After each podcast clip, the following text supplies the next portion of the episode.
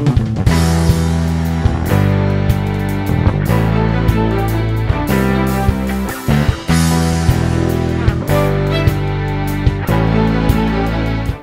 saudaraku di mana pun Anda berada. Jemaat GPPPL yang dikasih Tuhan Salam sejahtera di dalam nama Tuhan kita Yesus Kristus. Pagi ini saya akan menyampaikan satu pesan firman Tuhan Yang saya beri uh, judul Berjalan dalam kekuatan dan kuasa nama Yesus saya akan bacakan firman Tuhan yang, di, yang saya ambilkan di dalam Lukas 9 ayat 1 Lukas 9 ayat 1 berbunyi seperti ini. Maka Tuhan memanggil kedua belas muridnya lalu memberikan tenaga dalam bahasa Yunaninya dunamis dan kuasa atau esosia pada mereka untuk menguasai setan-setan dan untuk menyembuhkan penyakit-penyakit. Berita firman Tuhan pagi ini mengingatkan pada kita ketika Tuhan mengutus kedua belas muridnya untuk menginjil, memberitakan Injil, maka Tuhan memberikan kepada mereka kekuatan atau dunamos atau dunamis dan kekuasaan kuasa atau exousia.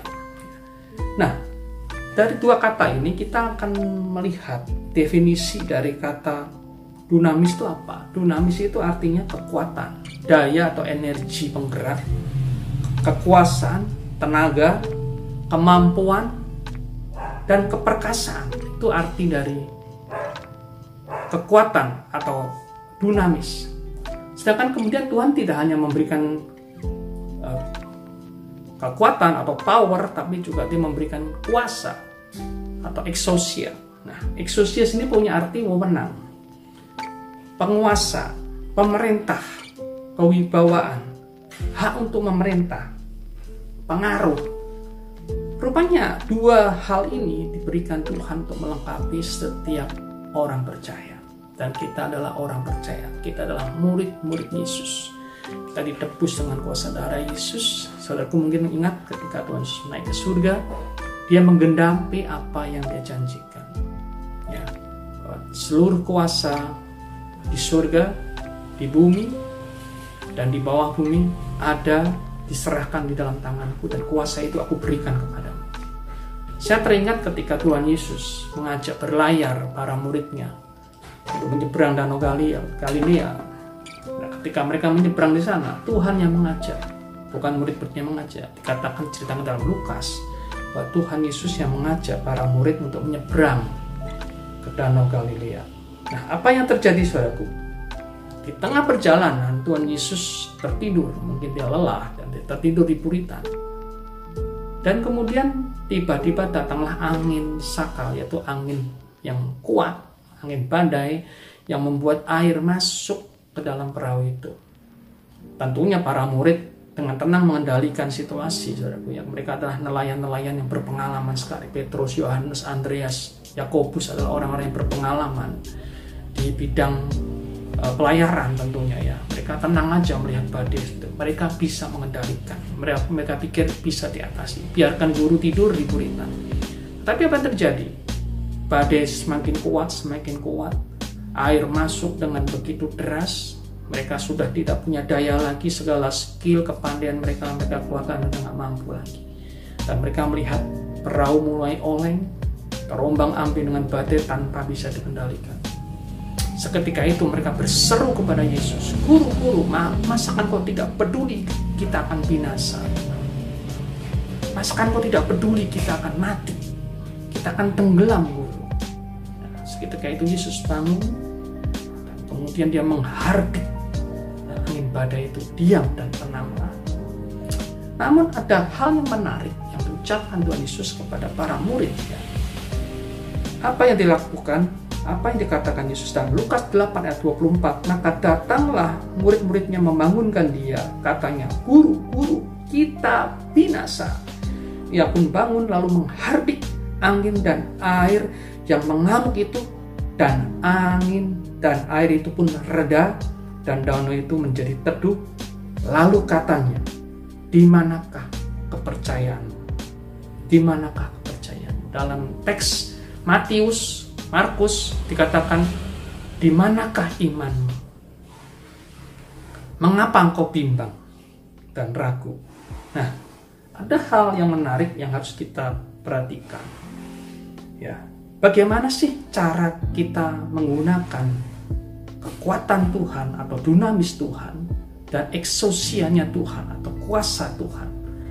Saudaraku, di dalam diri kita ini ada Roh Kudus, dan Roh Kudus tinggal dalam diri. Dialah yang membangkitkan daya itu, kekuatan itu, es dunamis itu. Dialah yang sumber dari kuasa itu atau esosia itu.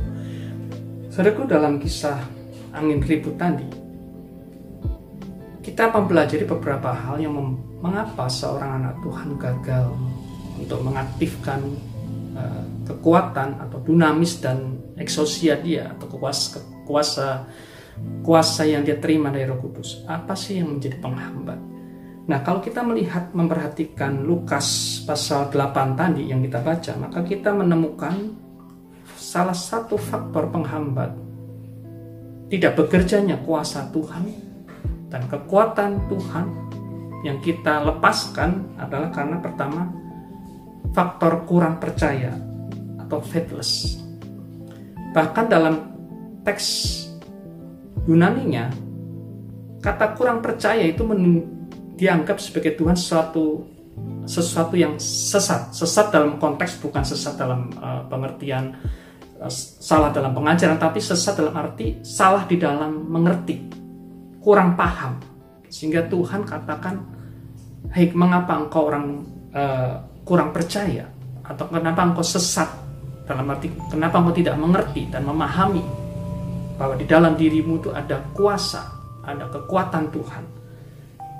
Yang kedua, faktor yang membuat seseorang gagal untuk atau menghambat dia melepaskan kuasa Tuhan kekuatan Tuhan adalah kegaduhan, kepanikan, ketakutan, kekhawatiran yang terlalu berlebihan. Murid-murid dikacaukan fokusnya oleh angin ribut yang besar, yang begitu kuat.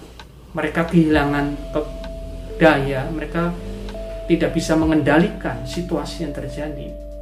Sehingga mereka mulai kehilangan keyakinan diri dan yang lebih parah lagi, mereka pun lupa dan mulai kehilangan keyakinannya, kepercayaannya kepada Yesus ketakutan, kekhawatiran yang berlebihan, dan deru angin badai yang begitu kuat yang menghempaskan perahu mereka, mengombang ambingan perahu mereka, membuat tubuh mereka basah kuyup pontang panting sana sini, membuat mereka hilang fokus dan tidak menyadari dan melupakan bahwa ada Tuhan di dalam perahu mereka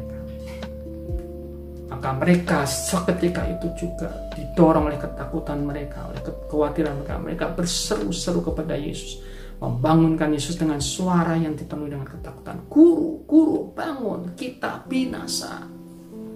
Apa sih yang membuat Yesus menegur mereka dengan keras? Bukan karena Yesus lagi asik tidur dibangunkan, bukan itu, tapi karena murid-murid dicekam dengan ketakutan dan mereka berseru-seru seolah mereka itu seperti orang yang putus harapan.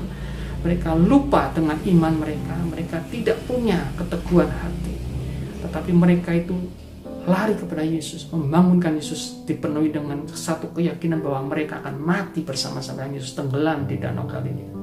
Saudaraku, jangan biarkan berita-berita yang menakutkan tentang virus corona Jangan biarkan, mungkin kau melihat kanan kiri ada orang-orang yang kau kenal sedang saat ini sedang uh, dirawat dan bahkan ada yang dipanggil Tuhan pulang ke rumah Bapa. Jangan biarkan itu membuat engkau hilang fokus kepada pandangan uh, daripada Yesus. Jangan biarkan semua situasi mengendalikan hidup, tapi kendalikanlah situasi. Nah, bagaimana cara kita untuk mengendalikan situasi yang terjadi? Yang pertama, kenali Tuhan dan firman-Nya. Ya, bertahun-tahun para murid berjalan bersama dengan Yesus, makan bersama Yesus, tidur bersama Yesus, mendengarkan pengajaran secara langsung. Bahkan rupanya mereka masih gagal paham, tidak kenal pribadi Yesus dengan sungguh-sungguh. Mereka hanya tahu Yesus sebatas nabi dan rabi. Mereka tidak paham bahwa Yesus adalah Mesias, anak Allah yang hidup, yang punya kuasa, yang bisa mengendalikan alam semesta, yang menciptakan alam semesta.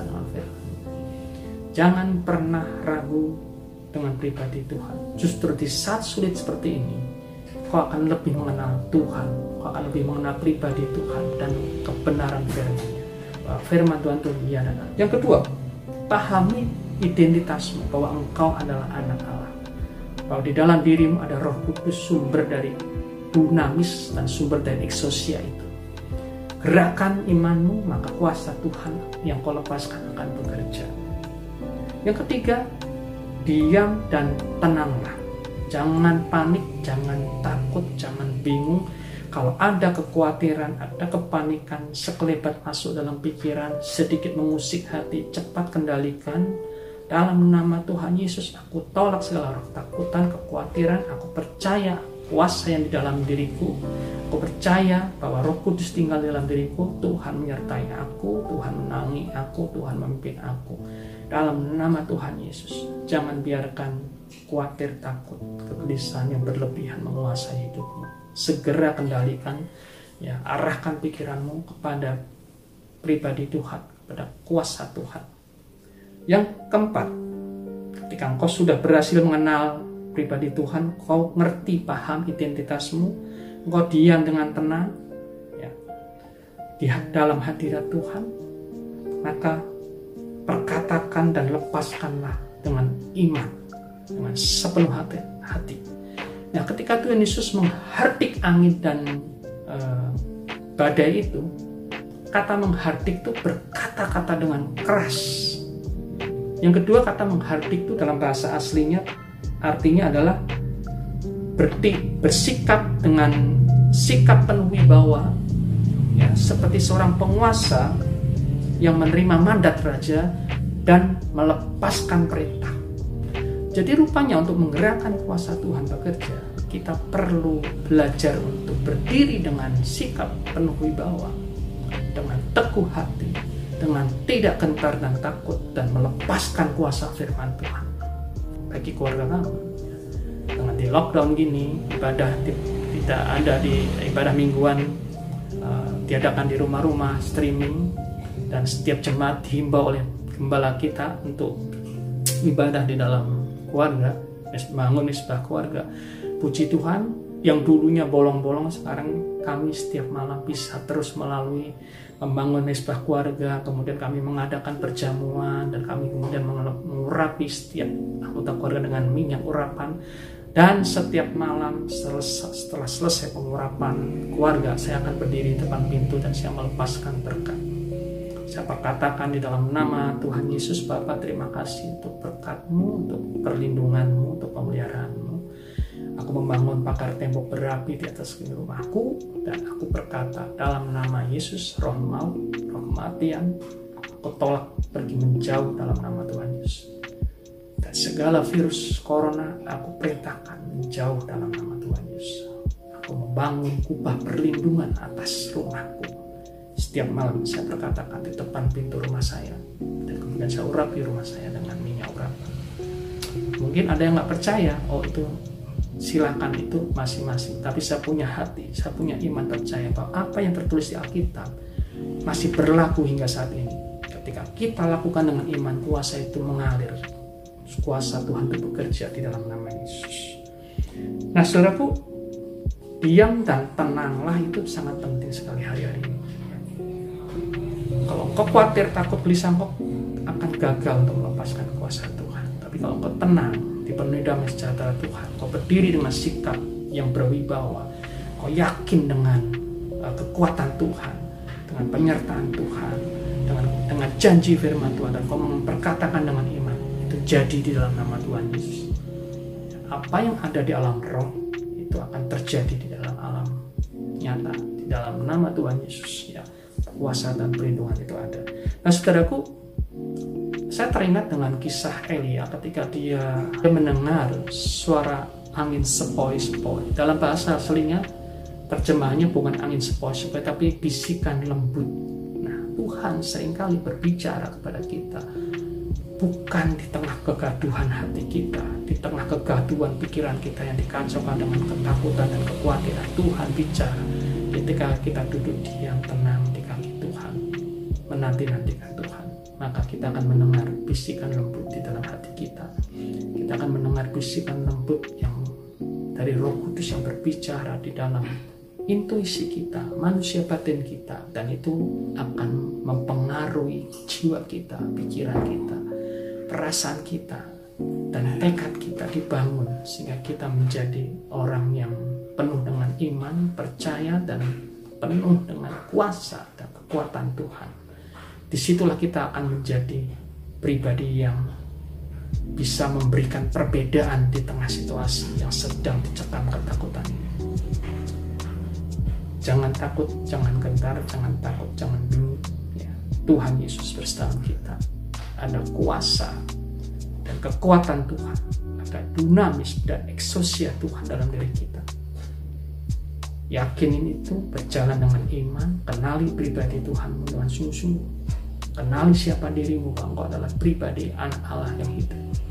Bahwa engkau adalah anak-anak Allah ditebus dengan kuasa darah bahwa engkau bisa melakukan perkara-perkara besar karena ada roh terus yang dalam dirimu. Berdiam diri. Jangan takut jangan panik. Apa pun yang terjadi tenangkan dirimu. Maka kau mendengar suara Tuhan berbisik di dalam hatimu dalam manusia batin berdiri dengan sikap yang berwibawa. Seperti seorang penguasa yang dapat mandat raja lepaskan kuasa Tuhan. Dalam nama Yesus. Ya, segala virus corona menjauh dari keluarga aku tidak mendekat pada tenda kemahku. Mengapa Mazmur 91 tidak terjadi pada sebagian orang? Karena dia hanya sekedar memperkatakan dengan kata-kata tidak dengan kuasa. Sadari